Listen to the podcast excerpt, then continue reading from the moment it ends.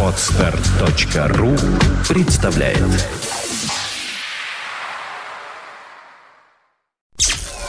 Подфм.ру представляет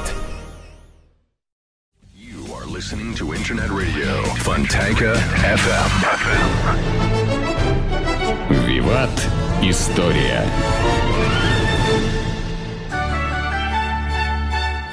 Вы слушаете радио Фонтанка ФМ. Здравствуйте. В эфире программа «Виват История», которая выходит сегодня при поддержке компании «Весткол».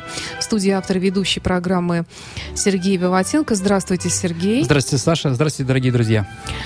И хочу сообщить сразу нашим слушателям, что тема у нашей сегодняшней программы очень интересная. Это индустриализация, индустриализация Советского Союза.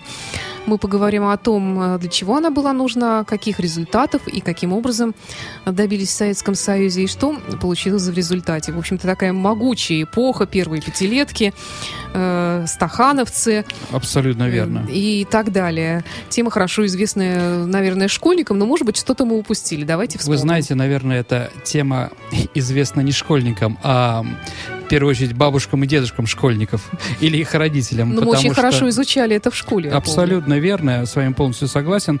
Единственное, могу скажет- сказать, что ну вот э, такие вот действительно победные реляции, марши, да, когда мы говорим о индустриализации, действительно это гордость, да, но вопрос о том, как это происходило на самом деле, попытаемся сегодня вот об этом и поговорить.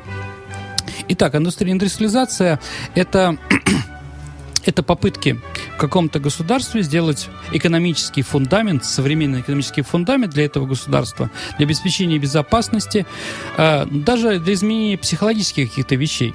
Ну, понимаете, да, ну, сравнить индустриализацию, да, и что было до этого, пасторальные какие-то, да, это, наверное, как стихи Фета, Афанасия Афанасьевича и Владимира Владимировича Маяковского, да?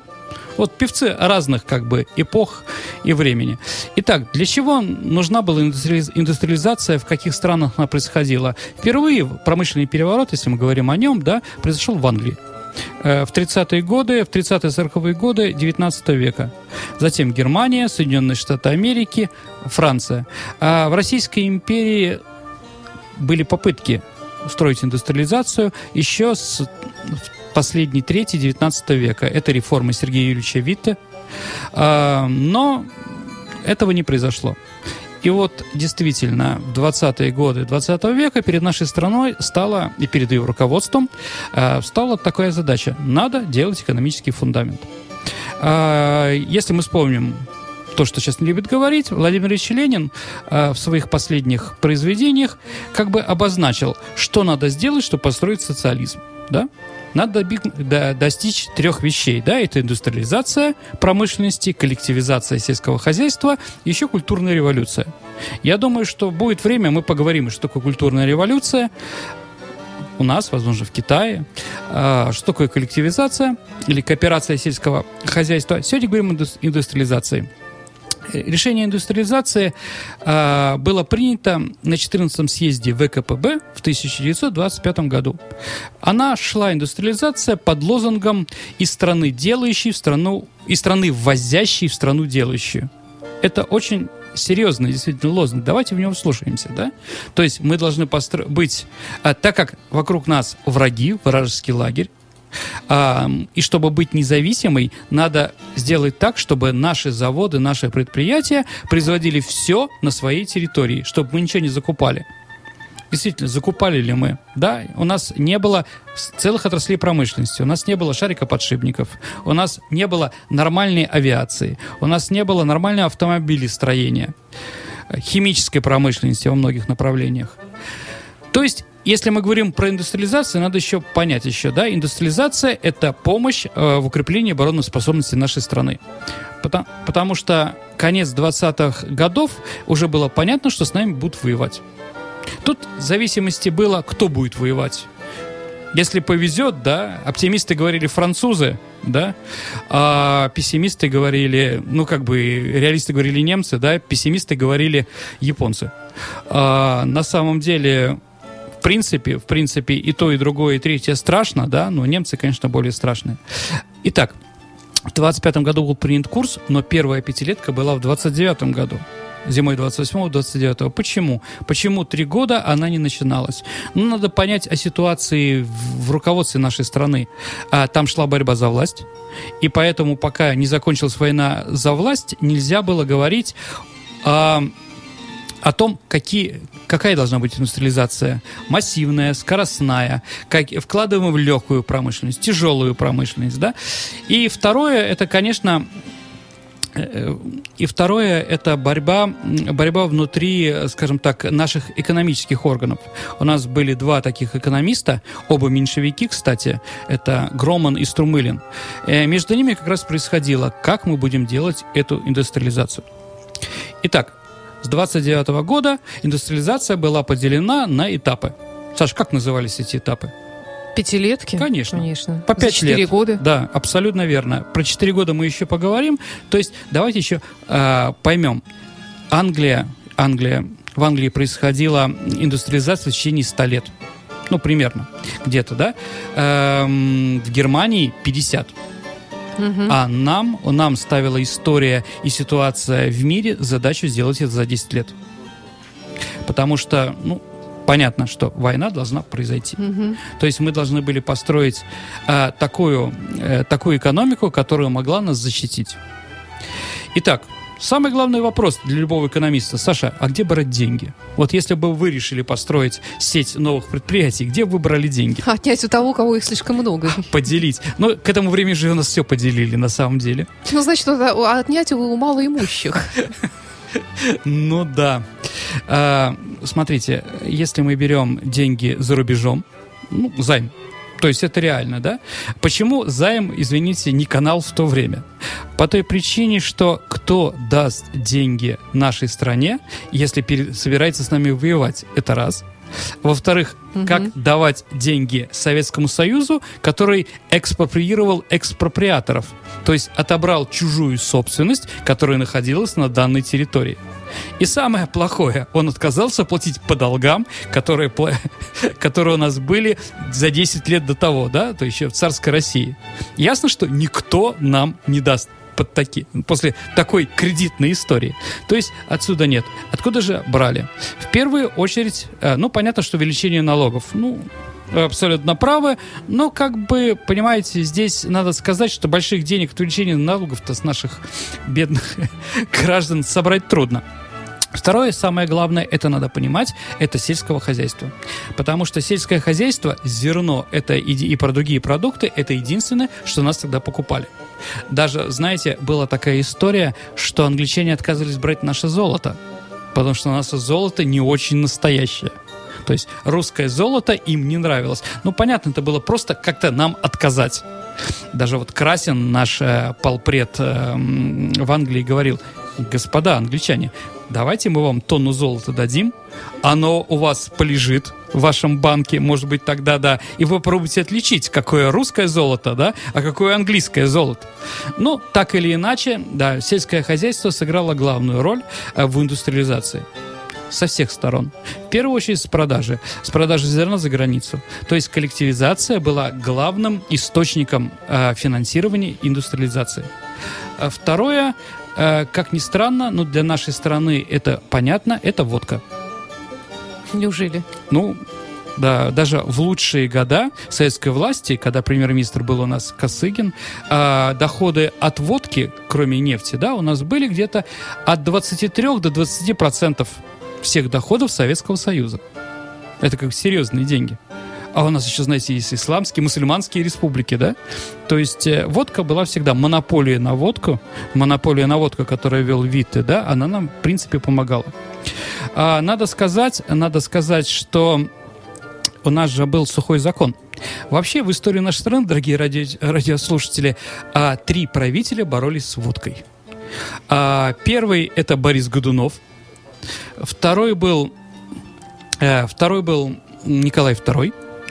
И третий был Михаил Сергеевич Горбачев. Да, недавно у него 82 года, да. А, значит, чем закончилось для нашего государства эти интересные политические, да, политические реформы? Ну, вы знаете, Борис Годунов умер плохо, развалил страну. Николай II, который вел во время Первой мировой войны сухой закон, он еще продолжал действовать при коммунистах, да, тоже закончил не очень весело. Но Михаил Сергеевич Горбачев еще живет у нас, да, но той страну, которую он в том числе развалил, да, Советский Союз, уже как бы нет. Понятно, да? А в нашей стране можно играть с чем угодно. С водкой я бы не советовал. Так или иначе, эм, в 25 году сухой закон был отменен. Как вспоминает моя бабушка, она жила в то время на Лиговке, мы с Лиговки, да. Она говорит, я иду в школу, говорит, и вижу, говорит, мужики какие-то странные, целуются, обнимаются. Что такое? А тут произнесли по радио. Да, радиокомментарно сообщили, да, что теперь у нас нету, нету сухого закона. Кстати, сухой закон был отменен э, за неделю до выборов. Вот тогда впервые коммунисты набрали свои 90%. Понятно, да? То есть мы с вами, как экономисты, запомнили, да, что водка играет достаточно крупную роль. Борис Николаевич Ельцин отменил у нас монополию на водку. После этого у нас 90-е годы были и так очень веселые. Угу. А монополистами стали, ну, Республика Осетия такая, да? Там у нас самое большое количество водочных королей было в свое время, да, заводов и прочее. Спирт они гнали из Грузии, из других стран, да, и вот как бы, да, то есть а, без монополии на водку России тяжело. Ну, закончим этот вопрос. Я думаю, что, может быть, о водке мы еще с вами поговорим в Отдельно. будущем. Отдельно. О ее да. влиянии конечно, на жизнь конечно. России. Да, да, да, да, да. Еще третьего пригласим кого-нибудь ведущего. Чтобы разобраться уже окончательно. Итак, а, значит, второе, понятно. А, Значит, э, сельское хозяйство, налоги, водка. Дальше бесплатный труд заключенных. Итак, сейчас надо сказать серьезно про ГУЛАГ. Да? Сталин не был каким-то маньяком, который хотел уничтожить там, население. Да? А, в принципе, в принципе, функция ГУЛАГа была это бесплатный труд ну, на благо партии Иосифа Виссарионовича, страны. Посчитайте, подчеркните, что хотите. Так или иначе, так или иначе, одна из первых э, флагманов таких первых пятилеток, звездочек, да, это был Беломор-канал. Саша, знаете, есть у нас такие папиросы. Беломор, да? А, так вот, историки, э, извините, экономисты подсчитали, что если его строить нормально, то он стоит 3 миллиона золотых рублей. Но когда туда бросили бесплатных заключенных, да, которые его построили ЗК, да, то оказался нам в сумме он стоил э, немного больше одного миллиона. То есть арабский труд, он самый производим, при- э, производительный и самый дешевый. Так или иначе. Притом еще, э, как бы заключенным сказали, ребята, если к 7 ноября это построите, да, мы вас по амнистии отпустим. Как вы думаете, Саша, построили к 7 ноября? Сделали праздник для трудящихся? Построили. Ну, конечно, а куда же деваться? Да, построили.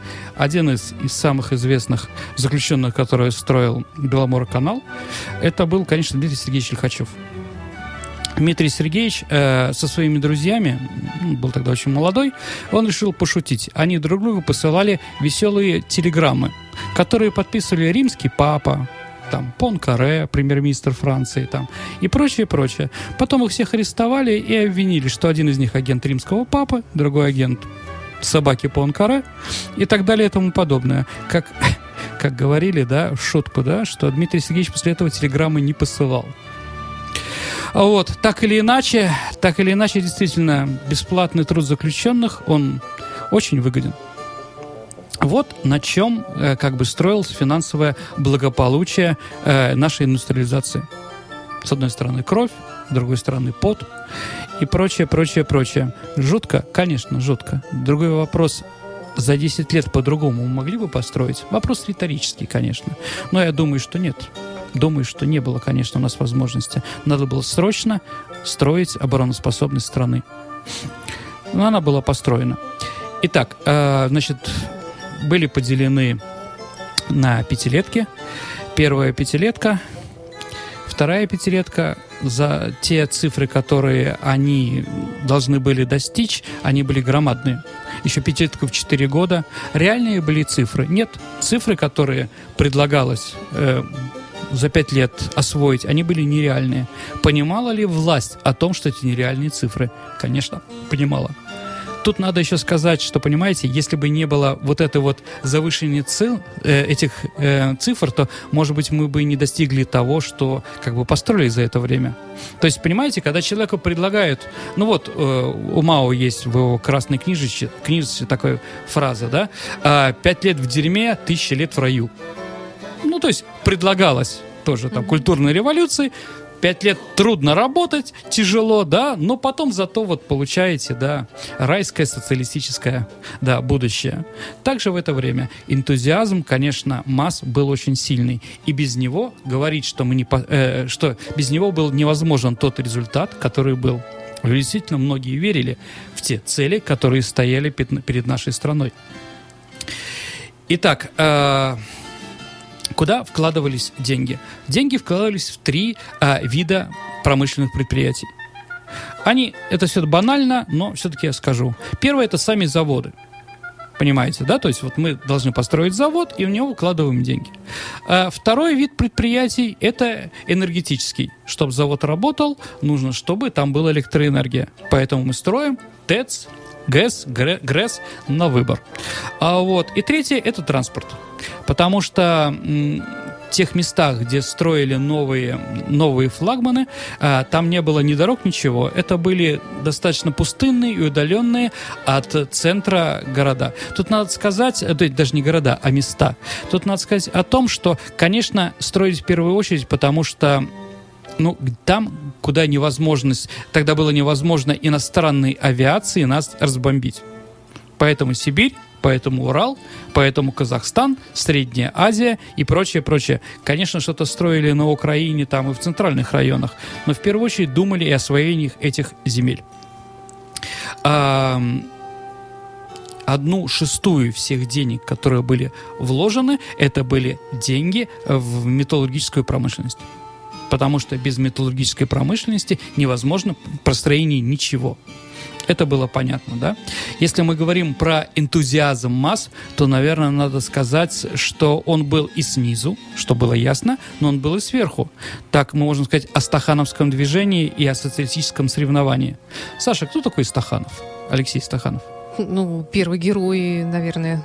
Ну, на самом деле, это вот Труда. правильно, хорошо. Да. Да. А, человек, да, ну, во-первых, он был не первый, да, это шахтер, который в 1935 году на шахте Центральная Ирмина в Донбассе э, вместо одной нормы сделал 14. Мгм. Да. И это было как бы распропагандировано и прочее. Мгм. Скажем честно, вообще, конечно, шахтеры это ну, самая страшная, по-моему, работа, которая может быть. Она и опасная, и адски трудная. Очень, очень тяжело и прочее, да? Но вообще, как э, э, работал в то время шахтер? У него была кирка, то есть он долбил уголек. После этого у него еще была лопата. Он этот уголь сгребал и, значит, э, грузил его в вагонетку. И третье ставил подпорки.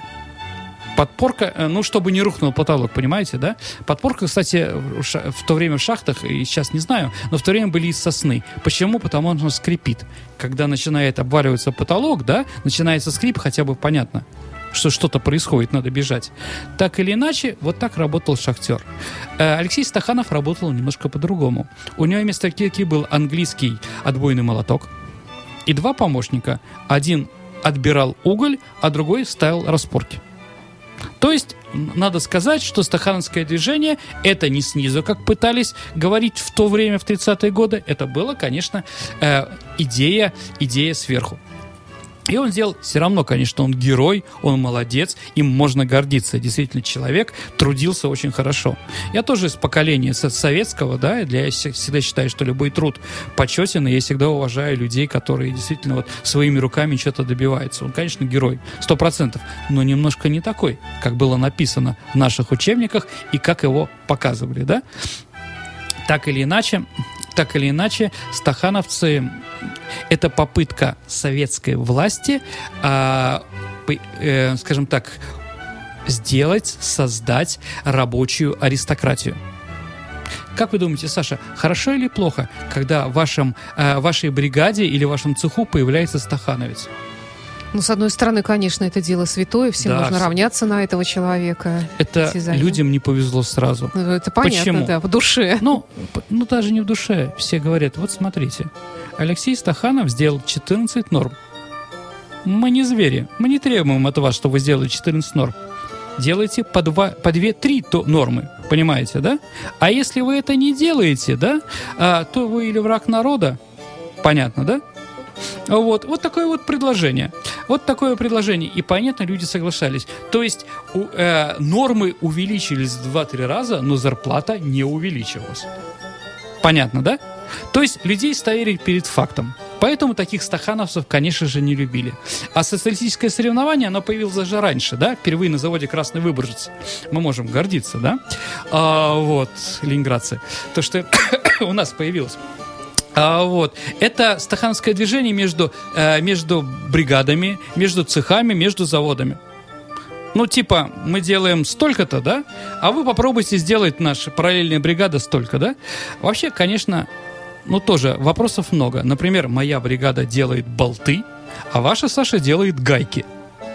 И вот мы поднатужились и сделали на тысячу болтов больше, чем вы гаек. И нам теперь ночей не спать и мучиться. Не в этом дело. А куда их девать без ваших болтов? Без Ну, ваших... вот, вот. Понимаете, да? Как бы, ну, такая бесполезная. Да, стахановское движение было доведено до ума в 50-е и в начале 60-х годов. Да, когда уже начинались нормальный научный подход к этому. Но в то время было такое.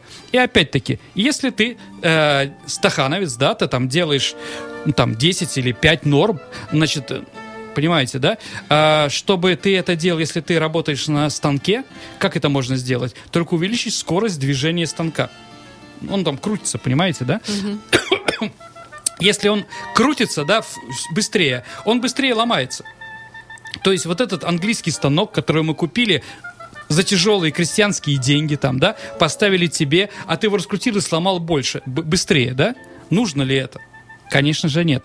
И опять-таки, если ты бусыгин, если ты э, металлург, ты отливаешь большое количество стали, да, тебе надо хотя бы, чтобы твою, э, скажем так, э, твою руду привезли да, значит, должен еще хорошо работать железнодорожный транспорт, который благодаря тебе должен гнать сюда больше вагонов, да, и в то же время на, э, на руднике как можно больше выработать этой ру- руды. То есть это такой принцип домино. Если один идет впереди, то все остальные тоже должны идти впереди. Вот, было тяжело, было трудно, да, но действительно за первые годы, э, первые пятилетки, а мы построили 4600 новых предприятий. Это действительно был шаг вперед. А вот, Саша, расскажу тебе вот шпионскую такую жуткую вещь, да? Ну, вы знаете, наверное, помните, что там враги народа, которые делает много плохое, хочет, пытается узнать, а что же делается на этом заводе, в котором ты, в тво- твоем городе и так далее. Можно было узнать очень просто. Все наши известные футбольные и хопи- хоккейные клубы, которые появились в 30-е, 40-е годы, они носили название того завода, где якобы работали эти футболисты и хоккеисты, да? Динамо торпеды? Ну, Динамо это милицейская, значит, А, да. торпеда. Торпеда это значит ав- автомобильная промышленность. Все названия торпеда, значит, он при автомобильном заводе. То есть автомобиль, а, автомобиль ЗИЛ, да, торпеда, извините, Ярославль, э, торпеда Тольятти, ну, сейчас это называется Лада, да, там, понятно, да, немножко, ну, и в Ярославле появился спонсор, да, но они назывались все торпеда. Саша, а как вы думаете, как называлась команда, ну, она достаточно известная, да, э, где э, спонсором был авиационный завод, то есть при авиационном заводе. Как иностранным шпионам придумать? Как, где же у нас авиационный завод по названию футбольной или хоккейной команды? Как? Крылья Советов. А, Крылья Советов хоккейной это э, Юнкерс, да, в Сетоне с- э, ар- авиационный завод в Москве. Крылья Советов это, конечно, Куйбышев Самара, да, ну и сейчас там, понимаете, да. Также Сокол Саратов, Буран Воронеж. Понимаете, да, вот как бы да, для шпионов такой смешное, да, ну, Металлург, Магнитогорск, да, Металлург, Новокузнецк, Северсталь, Череповец. Или Череповец, как говорят местные. Понятно, да? Ну, так вот, в шутку рассказал, понимаете, да? А Вот, действительно, мы построили тот фундамент за 10 лет. Вообще, за 10 лет было построено 9 тысяч новых предприятий. Действительно, наши предприятия, благодаря, мы выиграли войну и благодаря индустриализации. Потому что то количество танков, да, то количество легированной стали, которое было сделано на брони, именно оно и спасло нашу армию, в том числе и нашу страну, от иноземного ига, от немцев, которые как бы строили по плану ОСТ против нас очень плохие планы на будущее. Да, именно мы победили, да. Ижорский, э, извините, Ижевский э, э, артиллерийский завод э, построил пушек столько, сколько Германия и все ее союзники вместе взятые. А таких заводов артиллерийских у нас было очень много. Понимаете, да? На, ну, практически на один немецкий «Тигр», да, мы делали 10 Т-34. То есть этот Танкоград, Челябинск, это не просто название. Действительно, все эти ужасы были такие. Ну вот, наверное, первое, что мы хотели рассказать про индустриализацию, потому что этот вопрос достаточно широкий. Я думаю, что мы еще с вами поговорим о конце 20-х, начале 30-х годов. Ну, давайте тогда перейдем к нашим вопросам. Да, давайте вспомним, что неделю назад у нас э, была тема «Царские невесты». Да. И вопрос звучал как? Э, кто написал оперу «Царская невеста»? Римский Корсаков да, Николай да, Андреевич. Да. Э, и я хочу сказать, что, кстати, вот в отличие от многих других программ, почему-то этот вопрос вызвал, видимо, сложности у наших слушателей, mm-hmm. поэтому правильных ответов было не так много. Ну, победитель у нас есть. Есть, есть, да. Это Яна а, Асташенко если я правильно читаю вашу фамилию. Спасибо, Яна, поддержали. Да, мы обязательно с вами свяжемся и расскажем, как получить ваш приз. Ну и давайте сегодняшний вопрос. Итак, сегодня у нас вопрос про индустриализацию. Скажите, герой какого известного литературного произведения пытался зарабатывать деньги и сделать из слова индустриализации, да, Господи, Шараду. Шараду. Фамилию? Пытался написать э, Шараду на слово индустриализация. Назовите имя этого известного литературного, э, имя героя известного литературного произведения. Напомню, что в студии был автор ведущей программы «Виват. История» Сергей Виватенко. Программа выходит при поддержке компании «Весткол». Общайтесь, учитесь, отдыхайте, работайте. О связи подумаем мы. «Весткол» всегда на вашей стороне. Спасибо, Сергей. Спасибо, Саша. Спасибо, дорогие друзья. До встречи. До встречи через неделю. On the air. On the air. St. Petersburg. Fontanka Radio. Скачать другие выпуски этой программы и оставить комментарий вы можете на podfm.ru. Скачать другие выпуски подкаста вы можете на podster.ru.